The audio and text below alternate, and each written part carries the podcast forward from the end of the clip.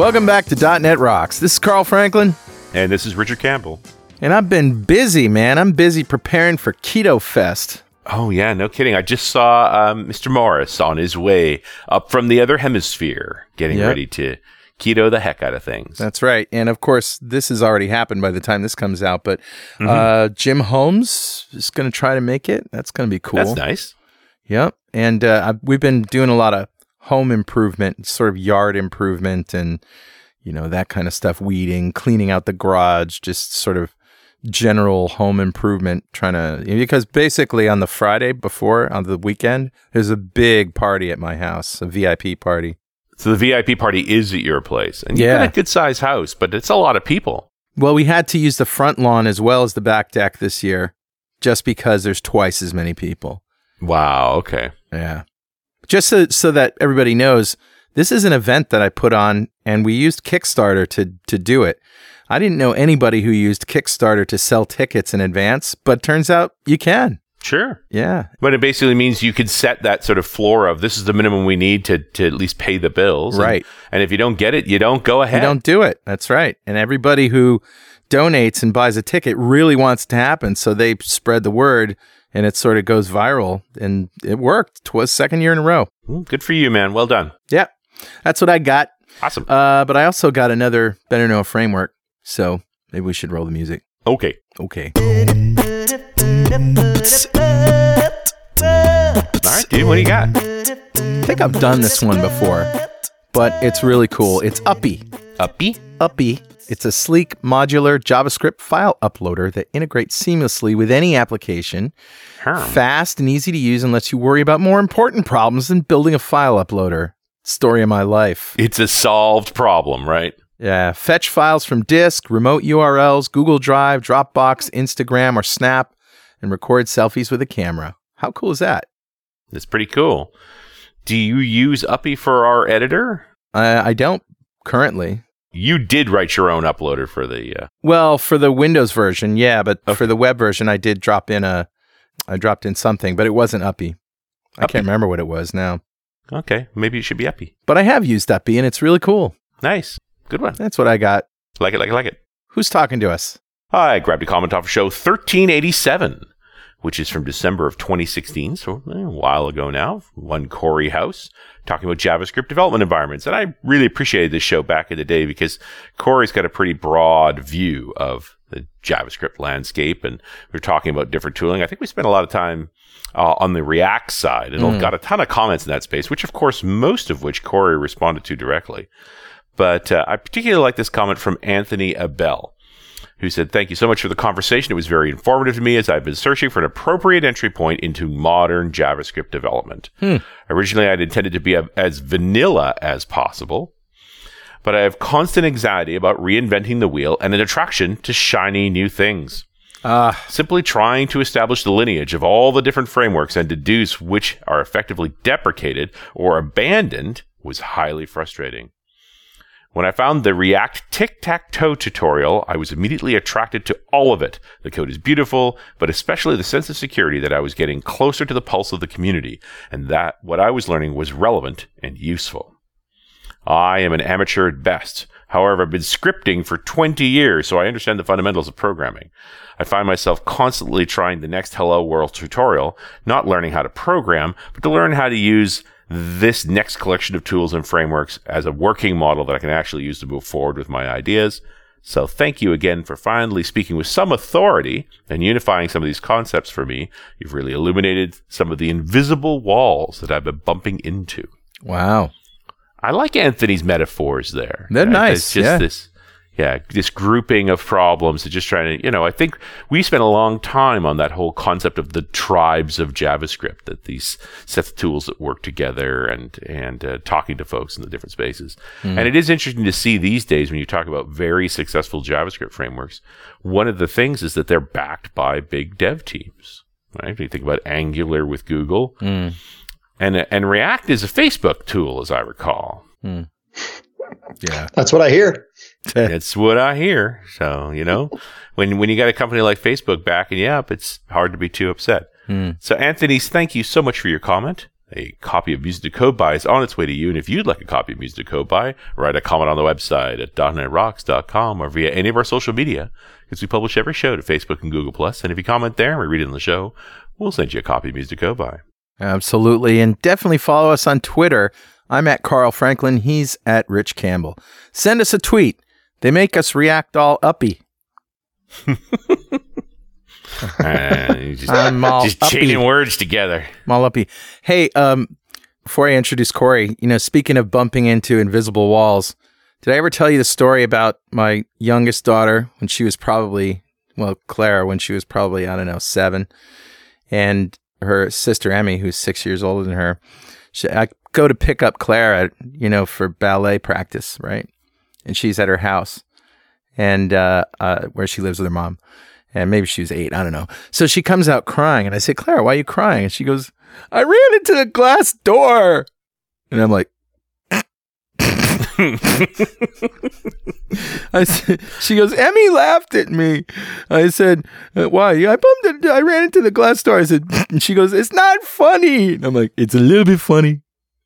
It's a little bit funny. it's a li-. She was, she was, uh, started laughing after that. Yep. It's a little bit funny. So, Cory House is a principal consultant at ReactJSConsulting.com, where he helps teams transition to modern JavaScript and React. Cory is a Pluralsight author, Microsoft MVP, software architect, and international speaker. He has trained over 10,000 software developers at conferences and businesses worldwide. Cory has authored Pluralsight courses on JavaScript, React, C Sharp, and ASP.NET, and he is active on Twitter as at HouseCore. H O U S E C O R. Welcome back, Cory. Thank you for having me, Carl. You're so welcome.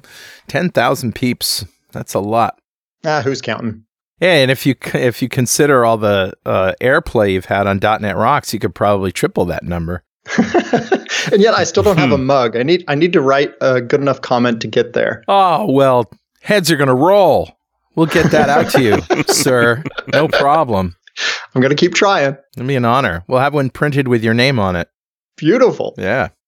What's new in the world of uh, React and everything? GraphQL, this is your current passion, huh?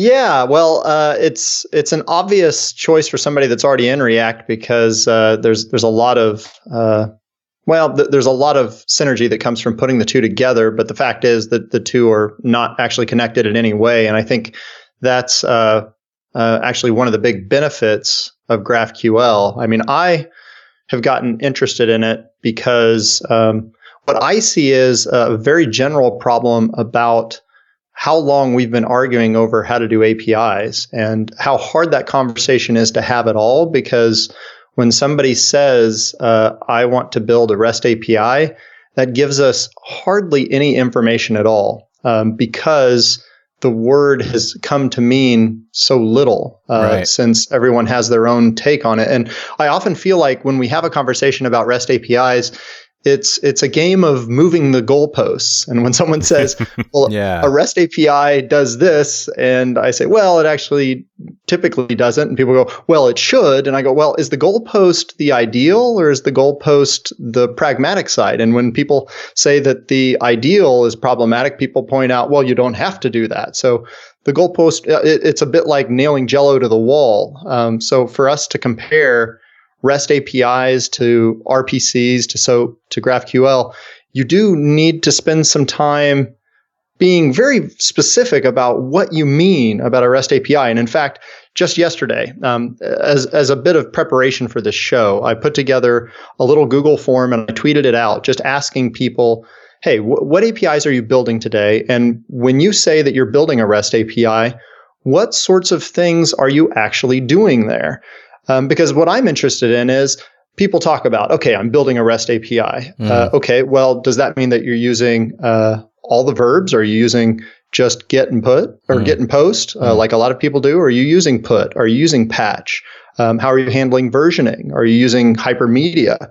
And there, there's all these sorts of questions that are left up to the author um, because in the end, REST is not a specification. It's uh, it's a design style that was more or less named from a a smart guy named Roy Fielding who wrote a dissertation, and people started interpreting that. So I, I feel like I've spent a lot of years now having those um, having those debates and struggling like a lot of people have. So the, my excitement about GraphQL centers around the fact that I can send you to a URL that has a specification, and that specification says do it this way, exactly this right. way, and th- and that's beneficial. Uh, I'm I'm a big fan of strong opinions uh, in programming because uh, a, a given framework avoids people spending a lot of time reinventing the wheel or having conversations about things that may not actually matter that much in the end. Right, right. So the whole idea is that you point this to an API and it gives you metadata about it, right? What are the endpoints and what what can you do? Is that right? Yes, more or less. There, there's really two core ideas there. GraphQL is a, a specification that says here's how you make your queries and here's how you define a schema. And what's nice about that is that specification says, okay, your queries end up looking something like JSON, except imagine that you took the quotes out uh, and uh, you pretty much have what looks like a GraphQL query. So the nice thing is in GraphQL, you end up declaring a query using uh, the shape that signifies what you'd like to receive. So right. if I want to receive a user with their first name and their last name, and I want to receive their address as a child object with their street and their city, then you can imagine in your head, well, I'd write some JSON that would look like that. Well, a React, uh, or I'm sorry, a GraphQL query is almost identical to that, except you take some quotes out and you de- yeah. don't declare the right hand side. It's easier to read. It is. It is very concise, mm-hmm. and I, I like that the query mirrors so closely what you're wanting. So it's mm-hmm. a very uh, terse way to declare your desires. So this is something that you, as an API builder, would follow the spec, and then as an API consumer, you would also use it for discovery. What's the what's the story on the other side? Yeah, the story on discovery is interesting too because uh, you look at one of the other pain points that happens today in APIs. People struggle with knowing how to find all the APIs that sit out here in this world of microservices where lots of teams are standing up individual APIs. Yeah. It becomes a separate problem of discovery where you have to say, all right, as a company, where are we documenting all these different APIs and how to authenticate each, each one of those, um, what those endpoints are and what you get there? Well, what happens in GraphQL is you have a single endpoint. And that may not sound very scalable, but one thing that you can do is stitch different schemas together.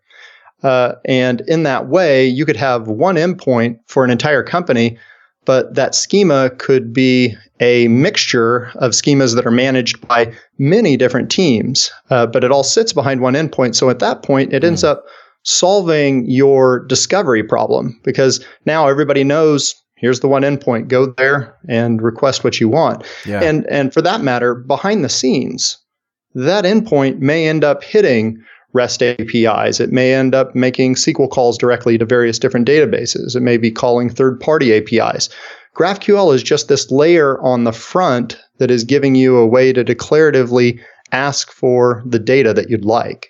Right. Interesting. You know, it, because it, it, as soon as you said like I, I want to get information on an API, I thought WSDL because XML is my friend. XML because XML is my friend. yeah, but oh, and and and of course SOAP as well, right? Mm-hmm. Yes, and, and SOAP certainly uh, handled that. I, I, look at a lot of what's going on in GraphQL, and I see uh, the, the very common uh, argument that I hear against GraphQL is, hey, a REST API can do that. And you're absolutely right, because since there's no specification for a REST API, a REST API can do anything. right. it's, um, it's so amorphous that yes, you could do these things. And in fact, depending on how you interpret uh, various uh, canonical reads on REST, um, then yes, you can say that uh, all REST APIs should have hypermedia, and all REST APIs should manage versioning a certain way and specifically use these uh, HTTP verbs in a certain way. But that conversation uh, is not particularly helpful because in the real world, people are doing things uh, very pragmatically. And I don't think there's anything wrong with that at all. I, but I do believe that uh, as a company, you're uh, you're likely to get an API out the door faster if everyone has a shared vision, and if everybody has clarity about how you want to build APIs at your company. And I do believe that the amount of freedom that people have when they choose to build an RPC style API or a RESTful API uh, is is so significant that it's actually inhibiting people and causing us to um, not share enough lessons learned. So I I really like that if we choose to use something like GraphQL, we are uh, hitting a very clear target, and we avoid the conversations about all these other ways that we could choose to do pagination and filtering right. and sorting, uh, right, right. caching, etc. Because mm. I mean, OData is the big thing, but Microsoft mm-hmm. w- really led ages ago now. Before Microsoft was the open source centric company that it is today, at least on the dev side. OData came along, and and of course now it's an OASIS standard and and so forth. And the OData.org website opens with the best way to do REST. Mm. Mm-hmm and I think it's interesting. So, so OData has been around since what about 2007? Mm, uh, like so that, it's yeah. about 11 years now. And frankly, when OData came out, I was super excited. I was uh, at least as excited about it as I am about GraphQL today. Uh, and uh, I, I, think uh, ultimately there's a couple of reasons that GraphQL is getting a lot of attention now. I think one thing that, that contrasts it from OData is that GraphQL isn't tied to any particular technology. And that's not quite fair either because neither is OData. You can use OData right. as a .NET dev or a Java dev or a, a what C++. I, I can't remember how many other libraries there are out there, but mm. OData is most certainly not tied to a single stack. Um, but I think what's holding uh, has held OData back is just the perception that it was tied to .NET developers. Um, right. And I, I think partially because back in the day in t- 2007, before Microsoft had right.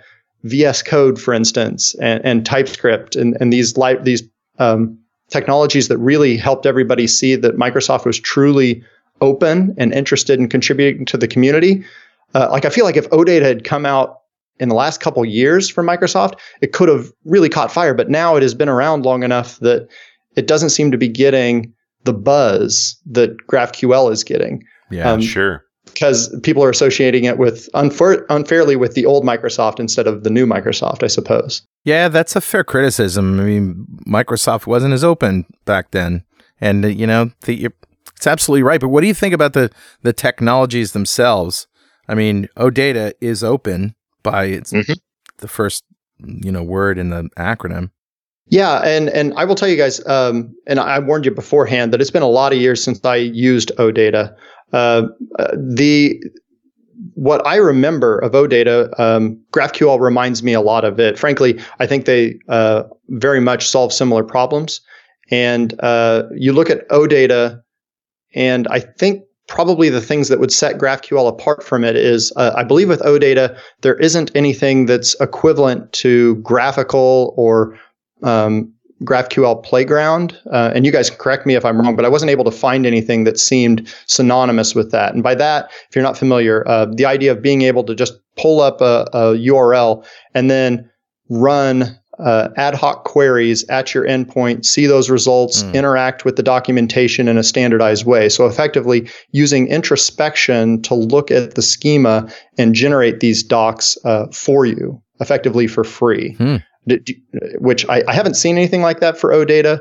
But if, if somebody knows, um, certainly chime in in the comments because I'd be interested in it. And it does seem to be one of the strengths of GraphQL is it is much more receptive to diverse data sets and combining data sets, uh, you know, more of a queryable engine. I am, I have gone and looked at, OData is an open source project. It's on GitHub. It's not dead per se, its rate of change is very low. They they are getting issues every month or so, and they are accepting pull requests. I, it looks like um, every month or so a pull request gets put through. Now, one would argue that's because this thing is done, like it does mm-hmm. what it's supposed to do. But it's certainly not new and fresh and shiny, and it is uh, uh, in its own sort of container. The, you know, you today, if Microsoft was doing this, they this would be inside the Microsoft space on GitHub, not the OData space. Mm-hmm. one would argue, one would wonder if this was important to Microsoft today, if they wouldn't handle it differently, if they wouldn't revive it in some respects. Um, yeah. There's, there's, also doesn't seem to be much energy around OData and .NET Core because it kind of predates all of that. Yeah, one of the things that I looked at was uh, going out to Google Trends for what it's worth and, and getting mm-hmm. a sense of where OData has tracked uh, versus GraphQL. And what you see is OData had a rapid rise and then has been pretty well steady uh, since about 2009, 2010. Um, and then so GraphQL is pretty young. GraphQL was uh, open sourced in uh, 2015 and since then has rapidly risen and uh, at, at, this point, at least on Google Trends, is, is, well ahead of OData, but we'll see whether that um, continues to uh, exist. I mean, what I see is um, an, an, opportunity for some company to come out here and resolve the core problem, which is REST needs a, a strong popular specification. And and mm, given right. there, there are others out there.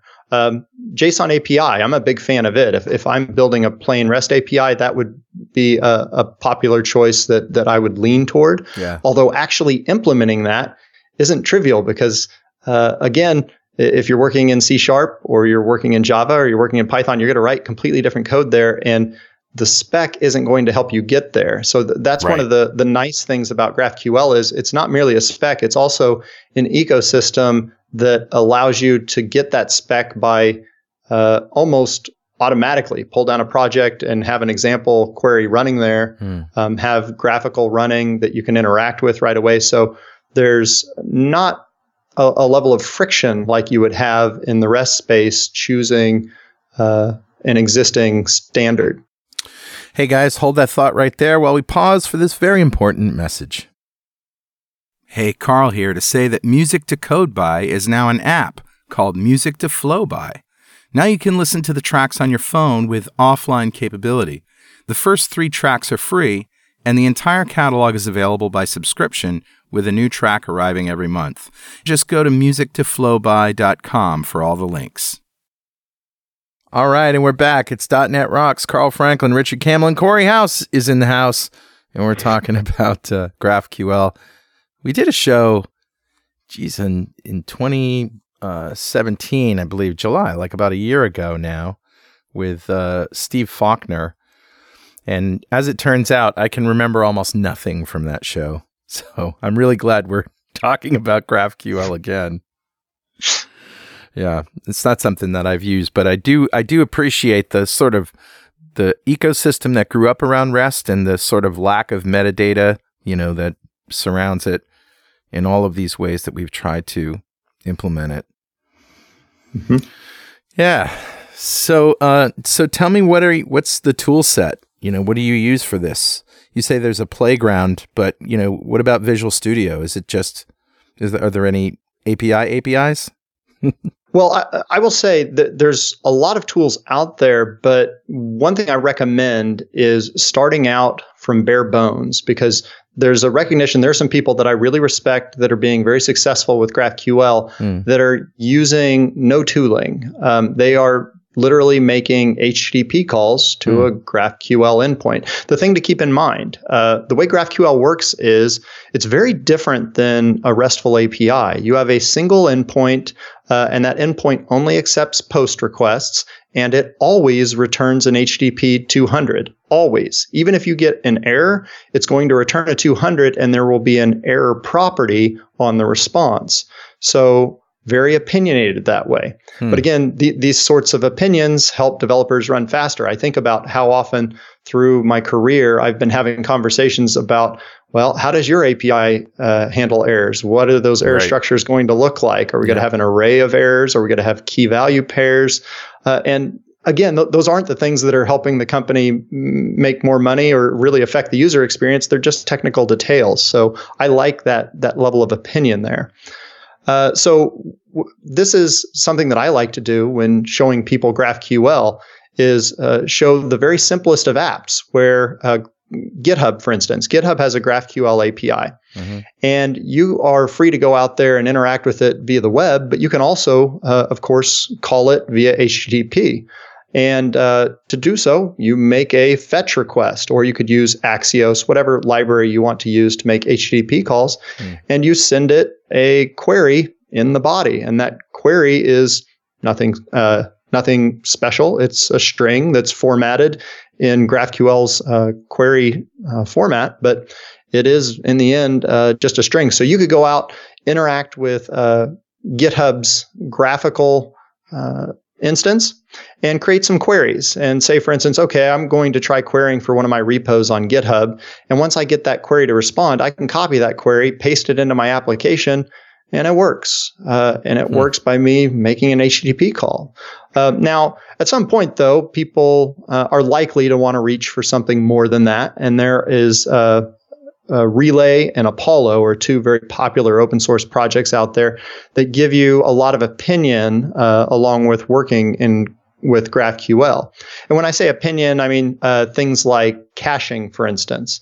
Uh, things like being able to say, all right, uh, I want to be able to just put a component on the page and have it de- be able to declare my query without explicitly having to make an HTTP call uh, to some endpoint. Mm. Uh, so those tools uh, come in handy, but uh, I, I, think of this a lot like uh, back in the jQuery days, where I would see people that made the mistake of learning jQuery before they learned JavaScript. And you, you could get so far, but you'd find that at some point jQuery wasn't enough. And then you'd be a bit confused about how to get everything else done. Uh, and, and so the same risk happens for GraphQL developers. I suggest starting out with just plain GraphQL. Yeah. And then uh, build a small app that way. Get comfortable with the whole uh, ecosystem there, and then uh, reach out and look at the open source projects like Relay or Apollo.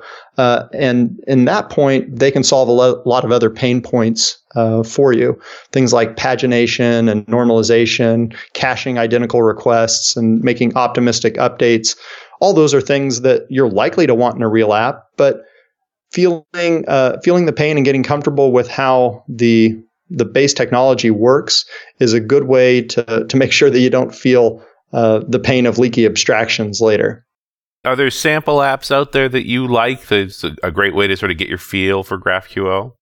Oh yeah. Um, in fact, so I have a, a, slide deck right now and a, a GitHub repo. I'll, I'll, share the GitHub repo link here at mm-hmm. the uh, for the show notes, but uh, where I put together links to uh, various projects that I found useful. The, the nice thing about the GraphQL ecosystem is there are a number of different companies and then individuals who have stood up uh, GraphQL endpoints just for playing around. Um, that said, my favorite way to learn GraphQL is through the GitHub GraphQL uh, endpoint, and I'm really hoping that they keep this this one up because I'm sure lots of people are just using it for learning, which is sort of a, a waste of their resources, I imagine. Hmm. Uh, but nonetheless, the reason that I recommend the uh, GitHub uh, GraphiQL uh, repo or uh, GraphiQL tool is if you go out there and interact with GitHub, you know the data structure. Uh, most likely, if you've ever worked with uh, Git before, you'll understand the idea of repositories and users and issues and pull requests. Right. So you can get comfortable joining those together and making queries. And you can even do some mutations like uh, I want to star a repository and see that response come back. Because to clarify, although I've been talking about queries the whole time, of course, we need to edit, delete, add data as well. So GraphQL right. lets you do mutations as well. And the way those mutations work is they end up looking a lot like an RPC call, except the body of that RPC call, I can declare what properties I'd like to get back once that mutation succeeds. So, for instance, I could star a GitHub repo and then say that when I get that back, I'd like to get the ID for the repo and I'd like to get the number of stars that that repo currently has mm-hmm. in the mm-hmm. response. So you think about with a traditional uh, RESTful API, when I would make a, a call to mutate some data, whether it be via post or put, I don't get a say on exactly what comes back. It's it's the developer's decision who originally wrote it. Whereas in GraphQL, I, I always have the option to declare exactly what I want.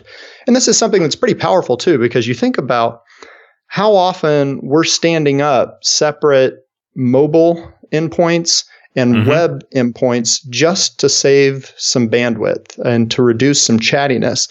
Mm-hmm.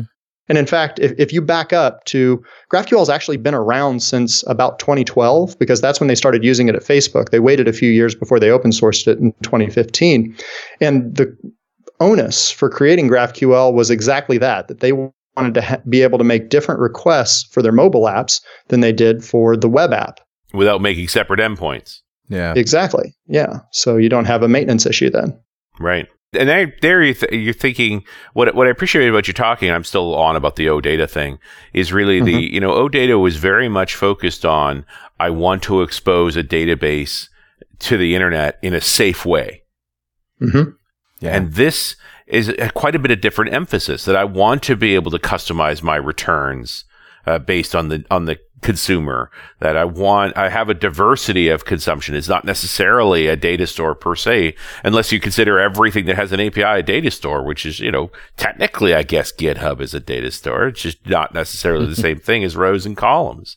Yeah. So it just yeah. seems to me a, a, more diverse set of thinking.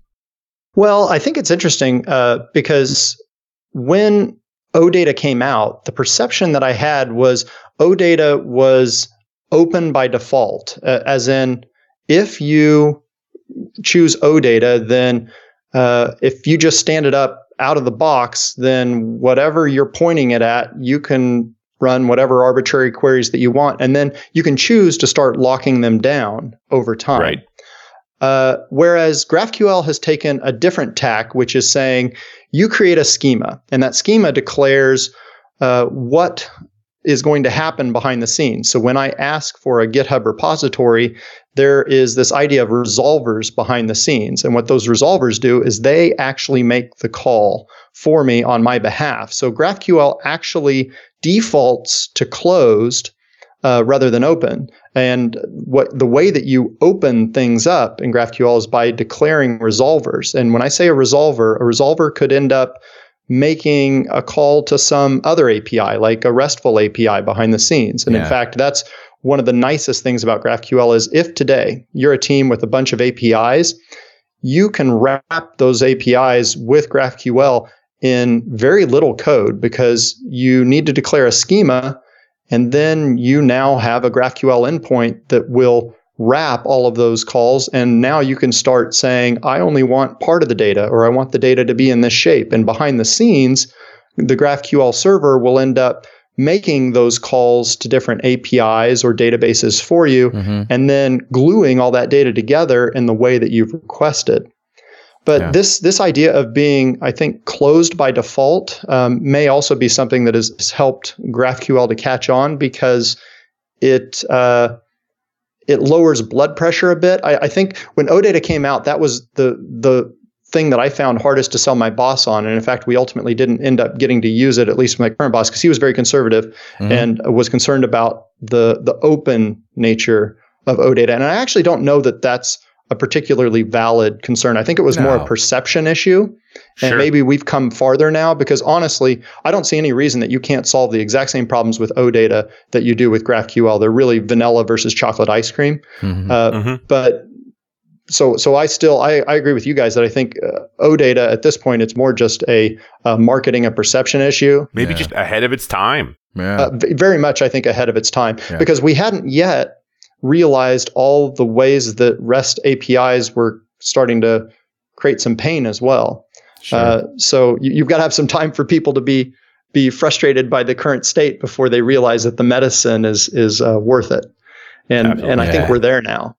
Well, hey Richard. Yeah, buddy. Guess what time it is now? Uh, it must be that happy time again. Yeah, it's time to climb up on my roof and refactor a few leaky abstractions.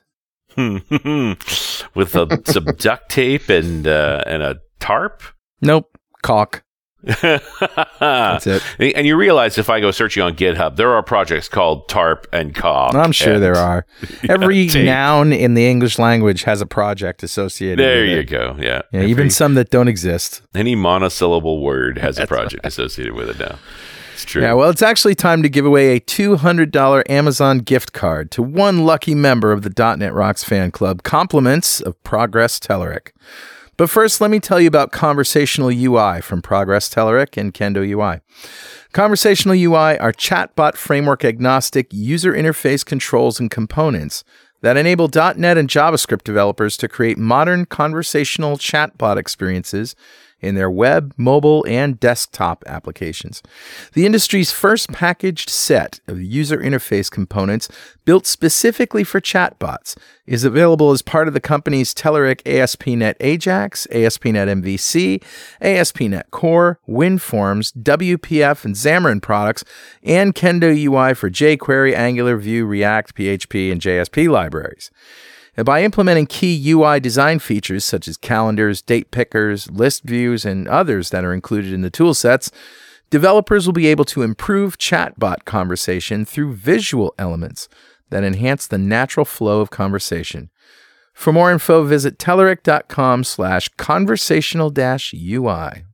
All right, buddy. Who's our winner? Today's winner is Brett Knoll. Congratulations, Brett. Yeah. Golf clap for you. Golf clap for Brett Knoll. He just won a $200 Amazon gift card. Compliments of Progress Telerik just for being a member of the .NET Rocks fan club. And if you'd like to become a member, it's easy. Go to .NETRocks.com, click on the big Get Free Stuff button, answer a few questions, and join up. We have thousands of members all over the world, and every show we like to give away stuff from our sponsors. And every December we give away a $5,000 technology shopping spree to one lucky member of the fan club, but you have to sign up to win. All right, Cory, you know the drill. We're going shopping with five grand for technology. What are you going to buy?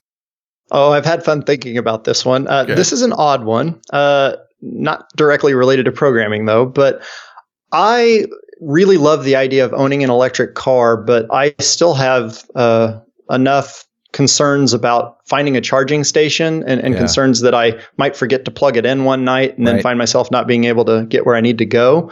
So, uh, what I would love to see is some company that offers a $5,000 uh, kit that allows me to transfer a battery in and out to hot swap it. And I've seen some videos of Huh. this that I, I totally believe that this is the future because I mean, you, you look at even the Tesla uh, superchargers, they charge fast, but they are still not near as fast as gassing up a vehicle. And I Right. think that's where we need to get for electric vehicles to truly catch on. And this idea of having a standardization among automakers where you say the battery is on the bottom, which they already are already, but on the bottom in such a way that you can uh, move uh, a few mounts and the battery just drops out and you plop a new one in. And we effectively standardize on small, medium, and large batteries, something like this. Hmm. Where I, I love that idea of just pulling in, the battery drops out, you put a new one in and gone. So, sort of a, a core replacement. And that is something that could theoretically happen as fast as a uh, gas fill up. Yeah. Tesla did a demo of something like this. Mm-hmm. And their guideline was like five minutes, which is like filling a tank. Yep. The the uh, the interesting part about it, I see several advantages to that idea. I mean, w- besides the quick charging time, it's also a way to keep the batteries ever fresh. Like Yeah. you would sign up for this service, and so now you're no longer sort of dependent on the battery being is bound to the vehicle. I don't think it would be the whole battery. I think it would be a portion. So you're never going to get to 100%. But as as I have friends who are Tesla owners, they never charge to 100%. They charge to 80. It's better for the battery. So what if there were hmm. portions of the battery that are, you know, that this represents 50% of the total battery and that's all you switch out. Right. And it's enough charge to get you where you want to go, but not necessarily, you know, you don't, you're not filling up because you don't normally fill up anyway. I just wonder if this, this whole issue becomes moot when we go to fully autonomous driving and you just don't own the vehicle anymore. You just call up a new vehicle whenever you need one. That's true. How about smaller batteries, more smaller batteries that can easily be, you know, popped in and out just like you would a, a, a multi disc CD player? Well, so what would the advantage of that be? Well, because then you know you don't have this. You don't have to have this big infrastructure to, you know, uh, take the bolts off the bottom, put the battery in. Like the, you know, it's like an oil change. Whereas Mm-hmm. you have little ones that can be, you know, that any consumer can just, you know, twelve pop out, twelve pop in. They're they're uh, light enough that you can handle them one at a time. So And- effectively, you could be on the side of the road and have those sitting in your trunk, maybe. Yeah, either that or just go up to a, a, a station, a filling station, you know, up says you need, you know, 12 or 8 or whatever. So you just 8 Uh-huh. pop out, 8 go in. They're easy to handle. You don't need a, a big infrastructure, just some sort of, um, you know, mechanism for getting them in and out. I don't know. Let's make it happen. Let's do it. Yeah, I think it, I think weight's a problem. I do wonder about what the the AAA guy does when a uh, electric car is dead by the side of the road. Yeah. Did, do they start Tow truck. carrying generators so they can actually charge you up? Huh. Uh, so I, I at least heard a rumor that uh, QuikTrip uh, had interest in putting electric charging stations in, and they haven't been able to do it because they have such a close tie with the oil industry, Uh, and Huh. so they end up biting the hand that feeds them.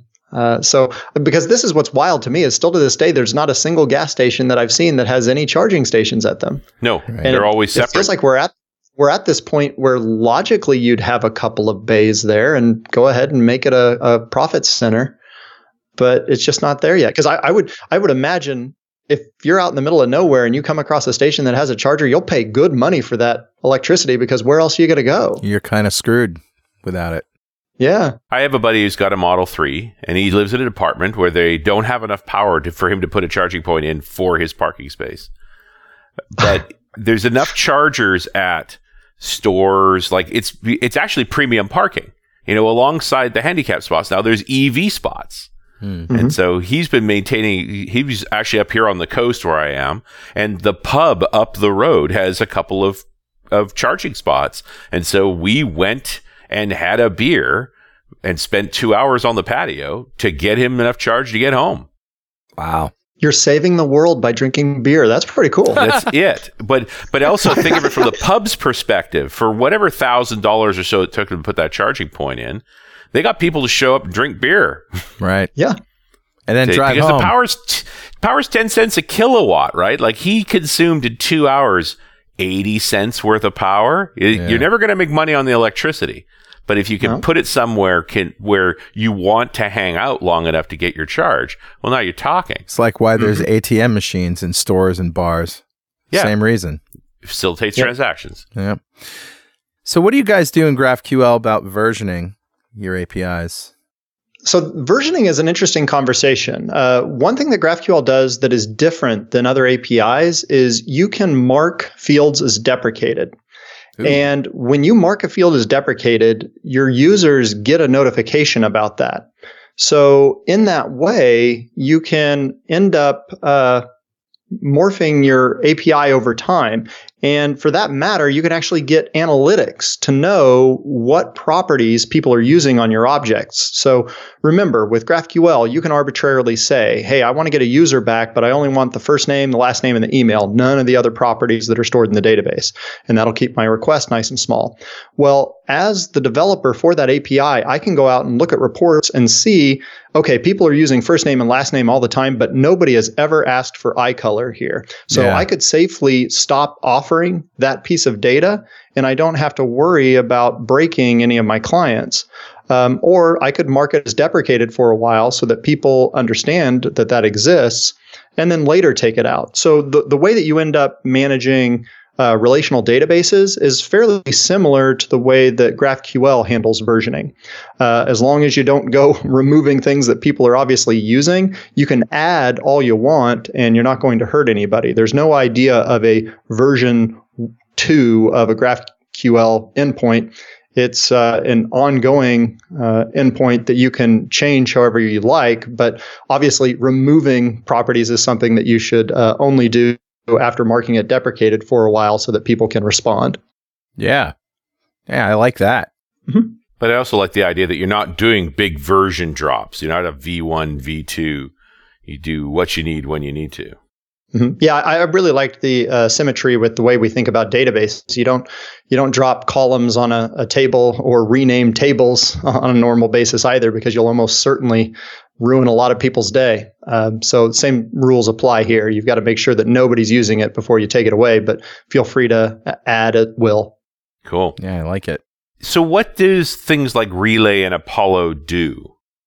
A lot of things. Uh, I, I, can speak more to Apollo because honestly, I haven't used Relay. Um, Apollo is getting so much attention that it's it's almost become the de facto way to do GraphQL now. There are very few right. people that are, are choosing to do GraphQL with Relay, um, and uh, a small minority that are choosing to do just plain GraphQL, which absolutely works. It's just you miss out on a lot of goodness. So when you choose to use something like Apollo, um, your queries become more declarative. You no longer end up explicitly making an HTTP call to the GraphQL server. Mm. Um, it does that for you. Uh, you can also co-locate your your data layer and your view layer. Um, you can batch multiple queries into one request. So if your application, for whatever reason, needed to make multiple queries, uh, Apollo will batch those for you. So it's only one HTTP call. That's fairly rare because most of the time you're going to be able to make a single call to get all the data that you need since you have so much control over declaring that query's uh, desired shape. Um, it also normalizes your data. Uh, so it makes sure then if I end up uh, editing some user data later, it's going to store that local in my cache in a normalized way so that I make sure that I don't end up storing that same user in two different places. So it's a bit like I have a relational database sitting on my client uh, and it handles that for you. Uh, if you're using just plain GraphQL, then you're going to end up having to write your own logic to make sure that you don't make a, an unnecessary HTTP call right. and that you don't end up storing the same data twice. It also does nice things like uh, pagination uh, for you. It has some opinionated uh, takes on that.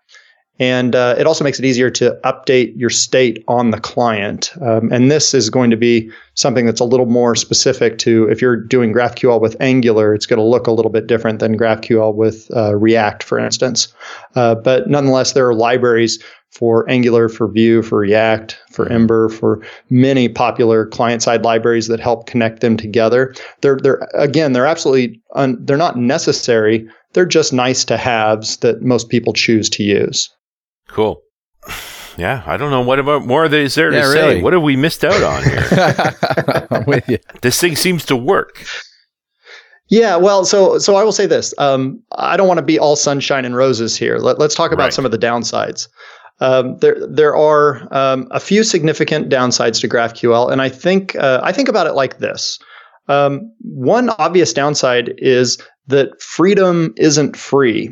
Uh, and I think about it uh, this metaphor of you walk into a Subway to get a sandwich, and at Subway, you can have a sandwich almost any way you want it. You're choosing your bread and your cheese and your meat and your lettuce and tomatoes, yada, yada, yada. Well, that is exactly why Subway takes a little bit longer to get you your sandwich than some other store like Jimmy John's, for instance, that talks about how they're freaky fast because you go in there and you choose from one of a dozen sandwiches and they can make it really quickly because they make that exact same sandwich uh, a uh, hundred times a day, and they have a process set up to do that really quickly. And to some degree, that's uh, that's exactly the the downside with GraphQL that you are less likely to have a cache hit with GraphQL than you are with something like uh, an RPC style API or a RESTful API that um, many people are building today. Uh, and I say that because you think about in GraphQL, you and I may be both requesting that exact same user, but if I'm requesting one different property than you are, that's not a cache hit because mm, they're different right. requests. It's only a cache hit if I'm calling the exact same thing. So, so that's a, a downside. Um, traditional APIs in that way will tend to give you more cache hits and in that way be a little bit faster. Uh, so that's fairly significant. Caching is probably the biggest uh, struggle with GraphQL because when you think about RESTful APIs, RESTful APIs, we've been around quite a while now, and um, we've gotten really good at handling the uh, caching story here. So we have good HTTP caching layers, and we can lean on the nature of HTTP to get a lot of this stuff done. But since GraphQL more or less ignores HTTP, and in fact, Right. you don't even have to use HTTP with uh, GraphQL. I've, I've been saying that you make a, a call and you get a 200 and you always do posts, but GraphQL, uh, the specification makes no opinion on that. So you could choose to call your server using uh, other protocols. Um, but nonetheless, that is a definite downside that um, if, if you're wanting the ultimate performance, then GraphQL does end up costing you a bit uh, in cache hits and, and the overhead of those customized queries compared to something like an RPC style API. Right. Now, I do think that balances out a bit because what you have to recognize is with GraphQL, I'm consistently getting exactly the data that I want. So over the wire, my call is lighter with GraphQL than with alternative technologies. So uh, it's not necessarily going to be less performant in the end, but there is a trade off that, that's worth considering.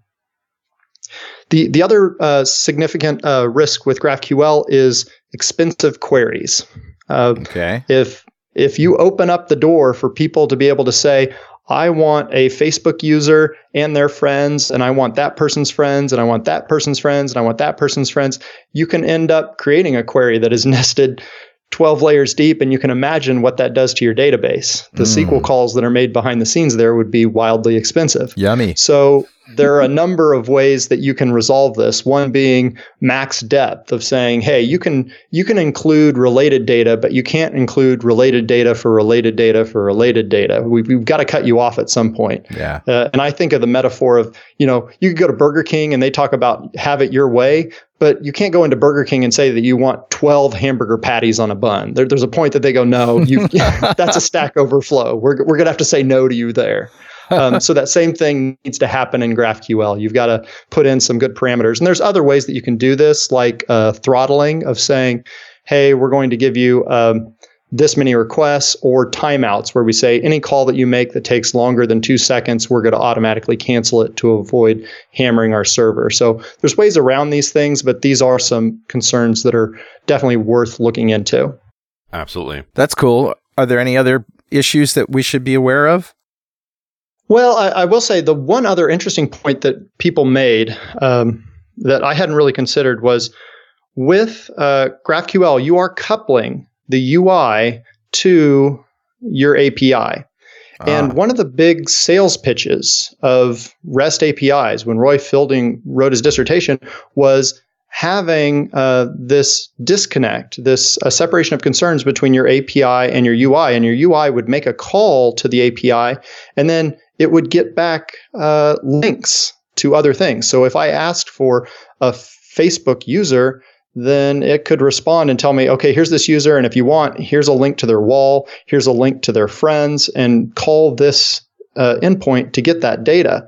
So RESTful APIs make you think in terms of lazy loading because you make a call and then you get links to other pieces of data. mm, Now, given that's assumed that you're truly building an, a RESTful API that embraces hypermedia, and in my experience, virtually nobody does this. Um, the the little survey that I just did yesterday, and this is of people following me on Twitter, who I, I imagine most people following on me on Twitter are pretty serious about uh, a dev because they're spending time talking about geeky stuff on Twitter. Um, but even there, it was uh, about five percent of the people that were doing REST were claiming to do hypermedia. Uh, Ah. So I believe hypermedia is um, an interesting topic, but something that is very rarely done because it's it's hard to do well, and a lot of people still to this day aren't. Uh, I think aren't even aware of what hypermedia is and what to do with it. I saw a number of people still struggle when they see HATEOAS or however you say it out li- loud, Mhm. the hypermedia as the engine of application state. It's a huge mouthful, but that's the idea of sending links to different things. And RESTful APIs make you think in terms of here's a link to that other data. Whereas GraphQL tends to make people think in terms of, oh, I'm just going to get all that data at once. And that can lead to people pulling in more data than necessary um, rather than lazy loading like they should. So, ironically, GraphQL could actually make your site take longer to load initially because developers asked for more data than they needed up front just to be able to avoid subsequent HTTP calls later. So I noticed the list of uh, companies using GraphQL is pretty vast and pretty amazing. Like, I mean, the big ones like Facebook and GitHub, like you said. Mhm. uh, but Intuit, um, KLM, uh, Mhm. Pinterest, PayPal. Yep. Like Amazon, IBM, Amazon. Walmart. It's pretty. yep. New York pretty big. Times, Docker, Airbnb. Lots Yelp. of big names. Yeah. Yeah, it's Pretty pretty, impressive. Uh, yeah, so a lot of people have, have caught on to it. And really, uh, my thing is, uh, I, the biggest value that I've found from Twitter is just it gives me a good sense of what people are excited about. Um, so I finally dipped my toes into GraphQL because I saw enough people that were excited about it. Uh, so I said, all right, this is this is worth taking the time. Right. So what's on your radar, man? What's next for you? Well, I'm excited because uh, I'm doing a talk at KCDC in my hometown here of Kansas City. Uh, Nice. here very soon. And in fact, I guess this will be in the past by the time this publishes, but um, that'll be my uh, uh, big debut of this talk I've written on GraphQL. I don't know, guys, if I'm going to have enough time though, because my slide deck has 250 slides in it for an hour long talk. Holy man. Wowzers. I, I think I may need a precompiler instead, but yeah. Uh, the, I guess the good news is I can I can get up there and uh, yammer for a while. I I've always thought that it's less stressful to have too much content than not enough. I don't I don't want to get True. up there and let people out after 15 minutes on a on an hour long conversation. wow. Yeah, as long as you can judge how you're going and drop bits so that it, you don't just race the end. I think that's an art form. I prefer to have Hmm. more material, which is the norm, and just figure out, okay, we don't need to go too deep here because we're we're gonna run out of time. Yep. Yep. Yep. Got to read the audience. Yeah, All right, man. awesome, dude. Yeah, that's good stuff. Well, keep in touch and come on back when there's new stuff to talk about. Absolutely. Thanks for having me, guys. You bet. Thanks for being here. And we'll talk to you next time on .NET Rock.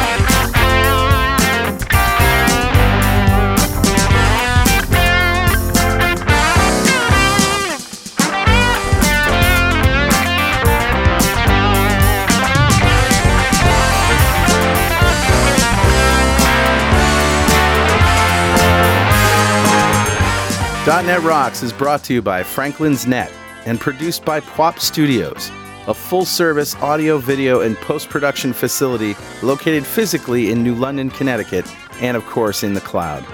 Online at pwop.com.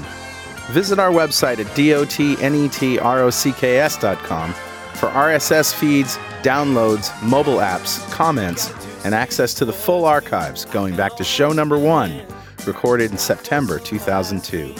And make sure you check out our sponsors, they keep us in business. Now go write some code. See you next time. Got